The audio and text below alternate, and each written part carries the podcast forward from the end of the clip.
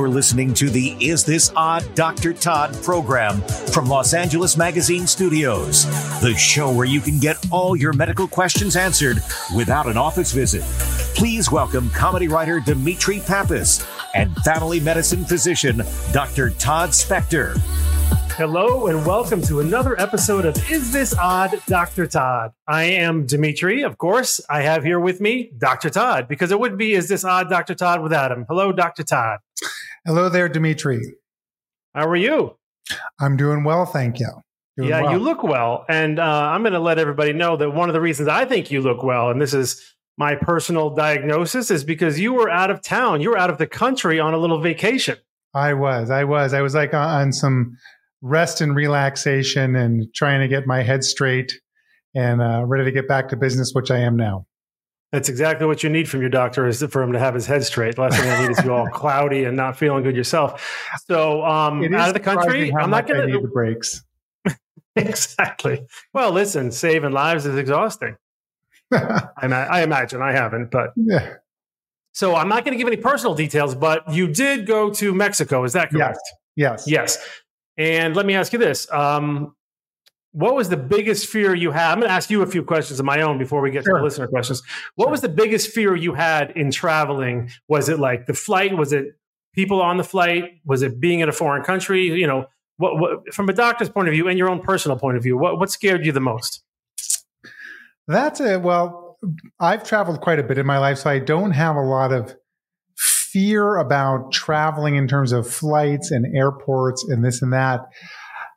I think in you know I think in general right now probably with with everything that's going on in our world, I think the prospect of being far from home and my kids is a little anxiety provoking for me um, mm. with traveling. Just you know, if uh, something were to happen here, you know, in our country or in our town, you know, just being far away. I think that anxiety is something I probably share with a lot of people right now of just um, uncertainty. And yeah. um, it was actually, uh, it was actually nice to have a little bit of a break from that. Um, it doesn't, you know, the people where we were didn't seem to be nearly as concerned with it going on in the world as we were. Um, and it was actually just nice to have it not be the conversation of every every every the topic of every conversation. Yeah, I bet. Now, a uh, couple. What's the worst thing you ate while you were down there?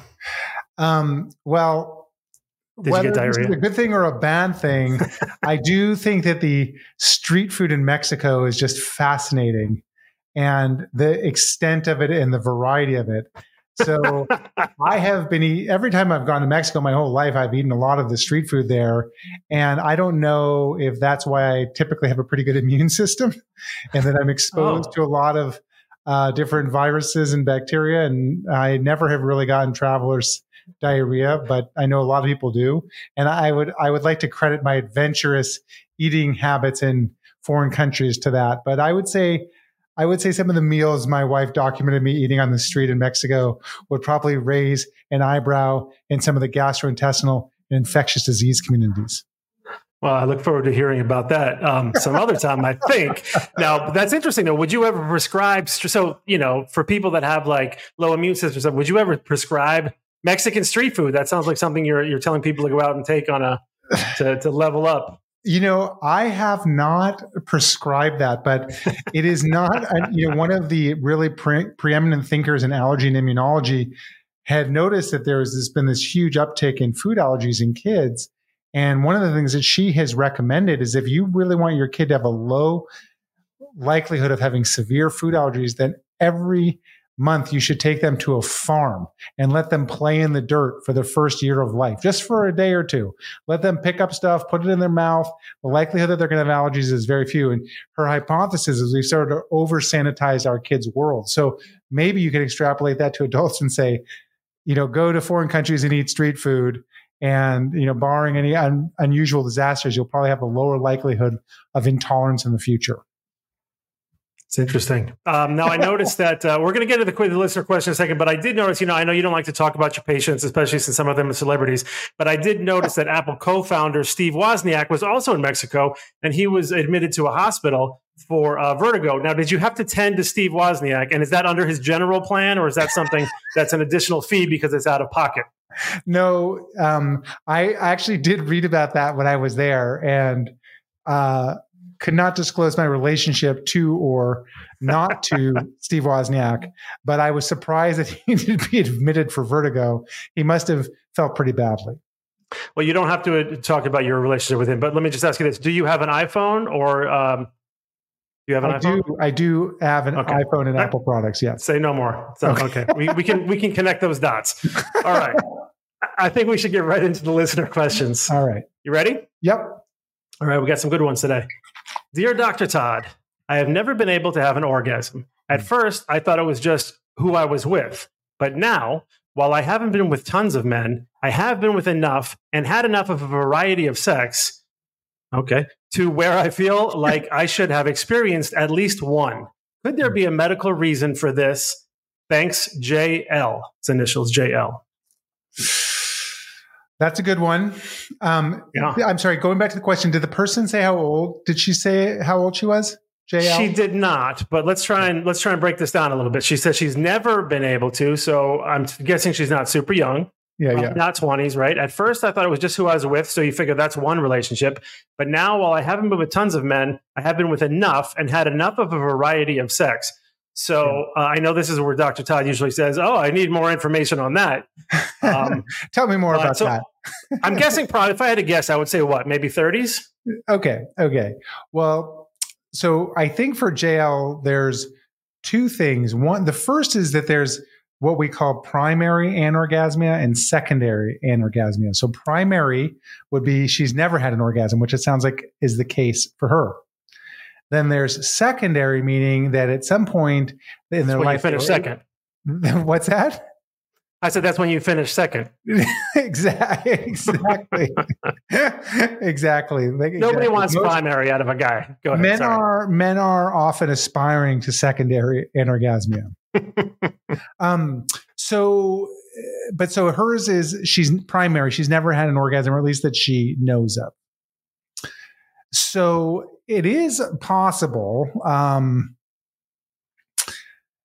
most of most of the time, primary anorgasmia is actually a psychiatric diagnosis, meaning there's something, there's a barrier psychologically to her being able to have an orgasm as opposed to a pathologic structural problem. That would be very unusual. There's, you know, I, I, I, not knowing what medication she's on, or if she's on any medications, there are certainly certain classes of medications that can cause this difficulty. So, for instance, if this is a girl who'd been on medications in her teenage years for depression or anxiety, some of those medications, and if she's been maintained on them, can actually cause difficulty with orgasm. And some of those effects may even go on after you stop the medications. Um, but it, assuming that's not the case, I think there's a lot that goes into this question, which is great. Um, I would really want to explore with her the Easy. type of sexual stimulation she's been receiving, either from herself or from others, because Right. I think there's a common misconception that the only way to have an orgasm is through penetration. And that is typically not the case for women, but that is often what you see in pornography. well, apparently you see in pornography. Um, what I would like to see, you brought up a good question here, though, because you, it says, I've been with enough and had enough variety of sex, but she said she's never been able to have one. So the question I would then ask is, has she been able to have one by herself through masturbation, right? So, because then she would know what one is and she would know that she's not getting it. from- That's kind of a key question here, I think. I think so. So I think you know that Dimitri. There you go. The, in the the history is often the answer. So I think that you know for her, and I, and sometimes we do see this with teenagers and young adults whose exposure to sexuality is through pornography. That what they're seeing these wild and crazy orgasms with things squirting out of people in 50 different directions and men with you know enormous penises their perceptions of what sex is is actually not quite it doesn't really go with reality I think we just got a little tip as to what kind of porn Dr. Todd likes. Just kidding. I'm, I have no proof that he watches it. He merely talks about stuff. And trust me, I talk about stuff that I have no experience with all the time. So, um, well, pornography. Have you been to Pompeii? No. Yeah, I was surprised, as were my kids, and many of the people who go to Pompeii, the amount of pornography that was present in that society. It was everywhere. Really? And I think it's not too dissimilar to our current days. I think there was a probably a 2000 year lapse of lack of pornography, but I think pornography is a big part of human culture. And I do and think for all- kids, it's a big part of their sexual education. And I, and so I think with this woman, JL, I do think it's, I think a little more information from her. I I would be curious if she was able to have an orgasm with herself, if she was able to use an, and have an orgasm using an assistive device, otherwise known as a vibrator. Um, and then I would probably want to know a little bit about medications she was on, and then maybe a little bit of psychologic history or trauma around sex would be not, you know, that, those would be places I would start with this person. But I would say typically most people are physiologically capable of having orgasms. Okay. Well, see, okay, JL. So I guess the question is, you can always reach back out to us if you like, or I think Dr. Todd has brought up some some great things to think about. Maybe you can talk to um, your doctor. Um, but again, if you don't feel comfortable like with that, then we are certainly the place to come uh, where you can feel comfortable with any uh, any questions. Now, uh, Pompeii is the one. So you're saying there was a lot of pornography in Pompeii. Isn't that the one that with the giant eruption that covered the whole city? exactly. Okay. Moving on to the next end. Moving on to the next question. Yes. Dr. Todd, have you ever had patients ask you your opinion on their bodies? I've heard this happens. Thanks, Jesse. Yes, Jesse, all the time. Really? All the time. All the time. All the time. You mean like because they say like you're an expert, like you've seen a lot of bodies as a doctor that they want to know how does mine look? Like, is it really? Yeah. Yeah. They're like, am I fat? Am I thin? Do I have enough musculature? Do I not? Am I going to get taller? Yes. People But are, do they ask like like advice like do you think do you think um my my boobs are are nice? Do they ask like like does it ever get to like where you're like, I don't know if this is a flirtation or if this is strictly because I have experience seeing bodies? Right. Well, I definitely think that I'm the first stop for a lot of people when they're thinking of a cosmetic surgery. So there's a lot of discussion of bodies in that conversation. So, you know, for instance, you know, women might come in and ask about breast size and shape and symmetry. Um, men are uh, preoccupied a lot of times with body fat, gynecomastia, which is male breast development, and uh, penile size. So there's lots of conversations with people around those areas. And then, of course, you know, there's the facial cosmetics like lips and eyes and chins and all of that type of stuff. So lots of questions about body. And, um, you know, it, it is actually hard because, of course, I'm going to have my own personal preferences, as would anybody.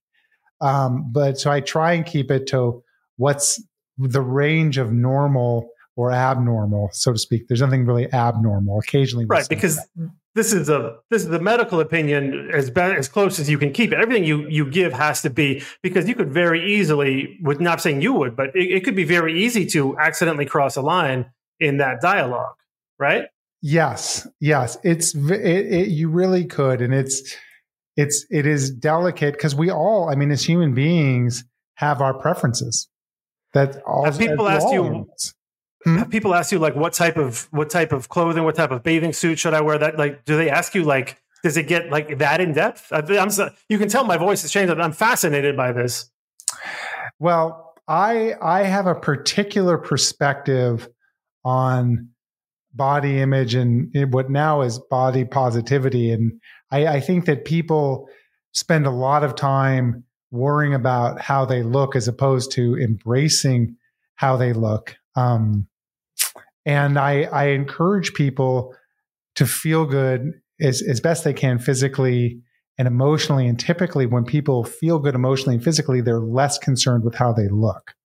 Um, it, it is, and, and so when I, I try and get people to really focus on good habits and feeling good emotionally, and then they tend to be much less concerned with how they look.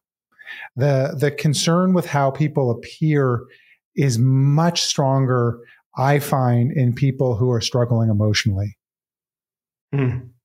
So it's a great question. Um, and there's a lot to it. And, and personally, I think that that's like the, some of the fascinating stuff in medicine is those conversations about what is this really about? Or tell yeah. me more about that, as you've heard me say. That's you know what, Doctor Todd. That is a very, and I know I, a lot of sarcasm comes from me. I, that is a very, um, you know, and I I know you personally, and I know your family. So that is a very classy answer, and I think that is a very responsible answer. And I'm actually, uh, you know, I, I want to give you props. I feel like it's that type of stuff, this the stuff that you give out there besides just the you know be careful see a doctor on this stuff like that i think is why los angeles magazine gives us this platform because you you you're a very educated guy, but the stuff you just you just shared is is beyond the education you would get from medical school. And, and I want to give you a a quick shout out on that, and then I'm going to go back to being a dick. Thank you, Dimitri. I appreciate it. Well, that's sure. I think that is the most fascinating part of being a doctor. The kind of doctor I am is the exposure to human beings and and their complexities and uh, an ability to change. Mm. Um, now, I would also like to point out that now that we've been at dinner parties and I've seen people have asked you questions, and you're like, "Oh, let's not." I don't want to. I always thought it was like I'm a doctor. I don't want to give away free advice, but you must be exhausted from the amount of questions that you answer during the day that you don't want to talk about stuff like give medical advice or talk about anything besides well, nonsense at a party. My my family is always very frustrated with me because they're like, "You give medical advice all day long. Like, why won't you tell us?" And, and I'm like, "I just need a break." Wait, you're leaving your you wait, hold on a second. You're leaving your family to hang, hung out to dry on medical advice? No, it's more not with not not with what I um, think are, yeah. is, but more just sort of a, you know. you're not. You're, you're, not. I'm gonna. I'm gonna cut this off because you're trying to stammer your way out of this one. I think we got the truth on that one. no, I, I try and take good care of them too. Okay. All right. Next question.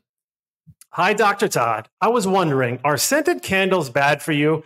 I keep hearing they are, but it almost seems like anything can be bad for you at one point or another, and depending on who you ask. So I want a Dr. Todd expert opinion. Oh, that's nice. Is there really a harm in scented candles? And if they are bad, like how bad and in what way?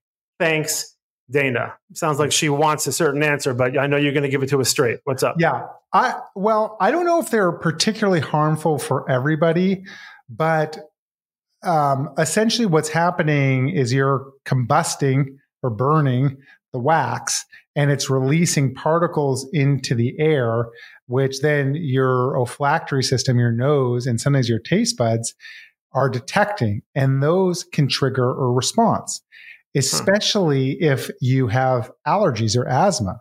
So there are certainly all of us have, you know, met people and they they come to us and they say, "Oh, I have a new boyfriend or a girlfriend and I've, you know, I've never had such bad allergies in my life. Do you think I'm allergic to this new person?"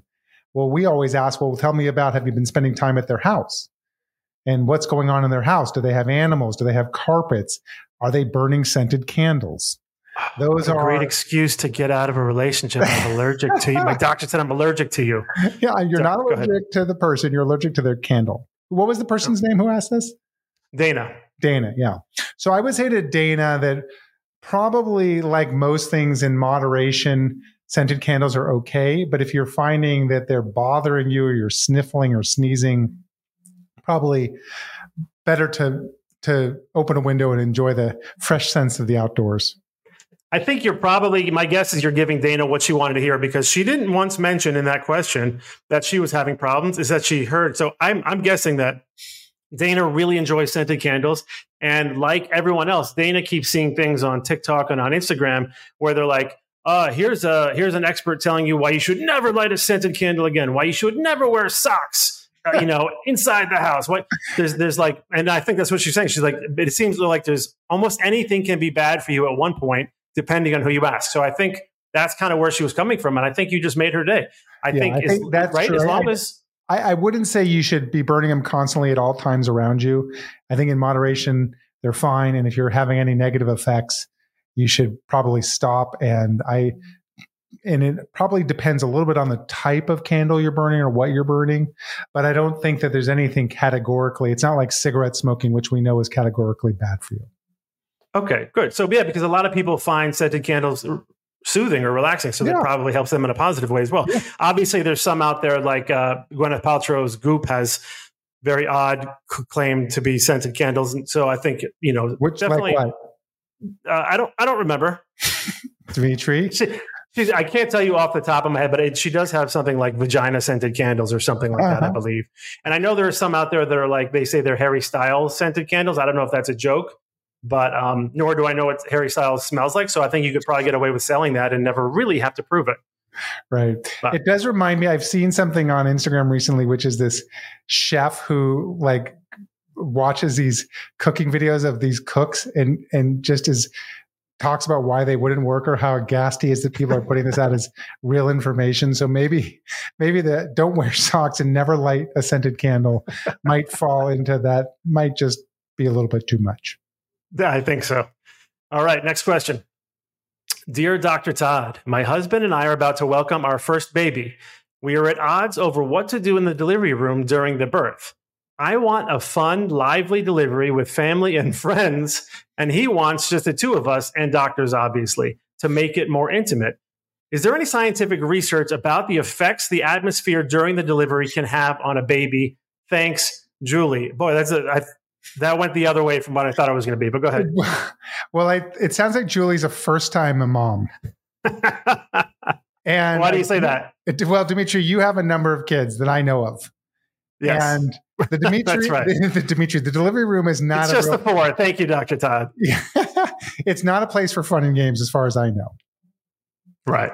And I think a lot of people, first time parents, have expectations of what they want this delivery to be like. So, what I usually tell people is that the most important thing in a delivery room is a healthy mom and a healthy baby. And let's reverse engineer from there. So, mm-hmm. let's figure out what exactly you prioritize below that. And if someone says, Well, what do you think is the safest, most effective way to deliver a baby? I would say the safest, not friends and family not friends and family hooting and hollering, holding up signs. No, I think it probably, I think probably in a delivery room, people don't love this answer, but I am a doctor in a hospital where you have access to specialists and um, specially trained nurses and doctors. And and if something goes sideways it can be remedied pretty quickly. Now there are birthing centers that are adjacent to hospitals that are not quite as clinical where they have baths and jacuzzis and places, you know, for women to walk around. I mean, you know, from the beginning of time, humans have been having babies and they weren't always in hospital, but you have to know at those times the rates of morbidity and mortality were significantly higher. The rates of birth injuries like cerebral palsy and um, nerve injuries, et cetera, were much higher. So I, I, would tell people that like just they really have to think about what their priorities are in this delivery. Mm-hmm. And are there, I, I'm sure that if I don't know, maybe if it's a very positive environment, I can't imagine that that's very bad. If it's very stressful, maybe that's not quite as good. But I think ultimately we want healthy mom and healthy baby as the number one priority. For sure, and I'm going to be on. Like I said, I have four kids, and I was in the I was in the room for all four of them for their birth. Um, I, I can't even fathom that. Correct me if I'm wrong. That the doctors in the hospital would allow that many many people in the room anyway. So I have I not seen that. Um, I will tell you that when I was in medical school and we were attending deliveries for the first time, and there was a bunch of people in the room who were medically, not medically trained, medical trainees. And one of the trainees who was with me fell over, hit his head, got a subdural hematoma, which is a bleed, an intracranial bleed, and wound up in the intensive care unit for a week. So you know, you have to be careful who you're inviting to this delivery. You That's right. You don't want to have like two patients all of a sudden. Yeah. Right. Um, so I, th- this isn't all fun and games in the delivery room. It's a pretty hectic place if you haven't been there before. Yeah, I was administered smelling salts at one point, and I was like, and I, it did everything that I had to do to stay on my feet because I did not want to, like, I did not want that image of being in a bed next to my wife while she was holding the baby, or, or in another part of the hospital. Yeah, right. Um, but I will say it's um you know, there was one time there during one of the the births of my kids where I was, I think it was maybe the first, the second one, and I was kind of not ready, and the doctor was like, "Come here, come and and, and hold her leg," and I was like completely thrown off. Like I was like, I'm in a button down. I like I wasn't prepared. I was just, I literally have, was like I have like a fifth row seat. This was like being at a at a at a basketball game and having LeBron turn of course I'd have LeBron turn and go, Hey, come on, we need you to help out. I was like, I am I am not I'm not supposed to be hands on here. Um, right. but That's it was, a good was analogy. Well, I do think that the delivery room nurses and doctors and um, are so used to being in there, and it's such an exciting place for them. Um, that they want everyone to, to join in. Um, but you're right. I think that's a great analogy. Not everybody's ready for it. Similarly to LeBron tossing you the ball and saying, "We need to yeah. from you right now." Exactly. Um, but and one real quick before we move on to the last question, uh, I also want to say, Julie, you, you, know, I don't know if this was kind of tongue in cheek or the the the thing about friends and family, or whatever. But as Dr. Todd mentioned, you know, we had a moment during one of our uh, the birth of one of our kids where there was five seconds where we didn't know what was happening, and it was the longest five seconds of my life. So, you know, I think everybody needs to keep that kind of stuff in mind too. Uh, it, you know, have all the parties you want afterward. You know, when you're when you're home and this and that. But I don't know. That's just that's just my non medical, uh, but as a father, advice. All right. So good. Sounds good. Yeah. Okay. Last question, Doctor Todd. I saw an article on BuzzFeed where people were claiming to have had the best orgasm of their lives when they drank coffee before sex. Is that a real thing? Also, are there other things you could do to enhance climax? Thanks, Michelle. Coffee. Well, Michelle, I drink a lot of coffee. Do you have a lot of sex? I try. um, Sorry, go ahead. I don't know. Uh, I don't know if there's a correlation. Caffeine is typically a vasoconstrictor, um, and typically with sex, we want vasodilation. In fact, people with migraines um, often will drink coffee to help their migraines because it'll stop the vasospasm and cause some vasoconstriction. What do you mean by vaso? Because what is that? Vascular. So, like ah, you know, the veins are, are, have musculature it. in them, and they can open and close. And um, but uh, I I don't know about. Listen, I like having coffee before everything, so I can imagine that having coffee before sex would be really enjoyable. Does it in- increase it? I increase your level of excitement or arousal or pleasure. I don't know.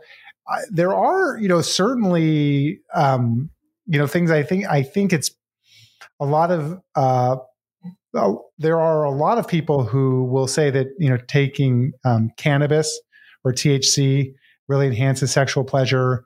Um, I, there's a lot of um, some of the uh, empathetic drugs like uh, MDMA, um, people say really enhance sexual activity. Um, not that I'm endorsing that, but it's just to say that it is actually possible that there are things out there that do increase and improve sexual activity. I think you know the the classic that people that's legal and that people do all the time is people have a glass of wine and they'll relax, or they'll have a drink and they'll relax, and then they find sex more enjoyable. Part of that is because they're less inhibited and they're um, because alcohol is a natural disinhibitor. Mm. Now, there's other ways to become disinhibited other than alcohol, but it takes a little bit more. It takes trust and it takes um, communication, and sometimes people don't have the patience for that, and that's why you'll see college kids, you know, go to a bar, get drunk to meet people because they're anxious or they don't have the um, the the trust necessarily in another human being. So they're going to be like, I'm just going to suspend that by using some alcohol, and then the, you know. But I don't know if it increases pleasure. I, I don't. Know. Right. Cut to Dr. Todd being like, "Honey, I'm on my way home. I'm just swinging by Starbucks tonight. You want anything? a couple of lattes? Yeah, I'm getting a quadruple. I'll be home in 15 minutes. I heard something great from Dimitri. Just stand by." Listen, all credit goes to not Michelle. Sleeping tonight, I'm going to be up till about four in the morning. but meanwhile, she falls asleep, and you're just laying there. Right. Um, all right. Well, that was the final question. Uh, I just want to run down. This is a little something I like to call Dr. Todd's Rex, which also go with RX and prescriptions today.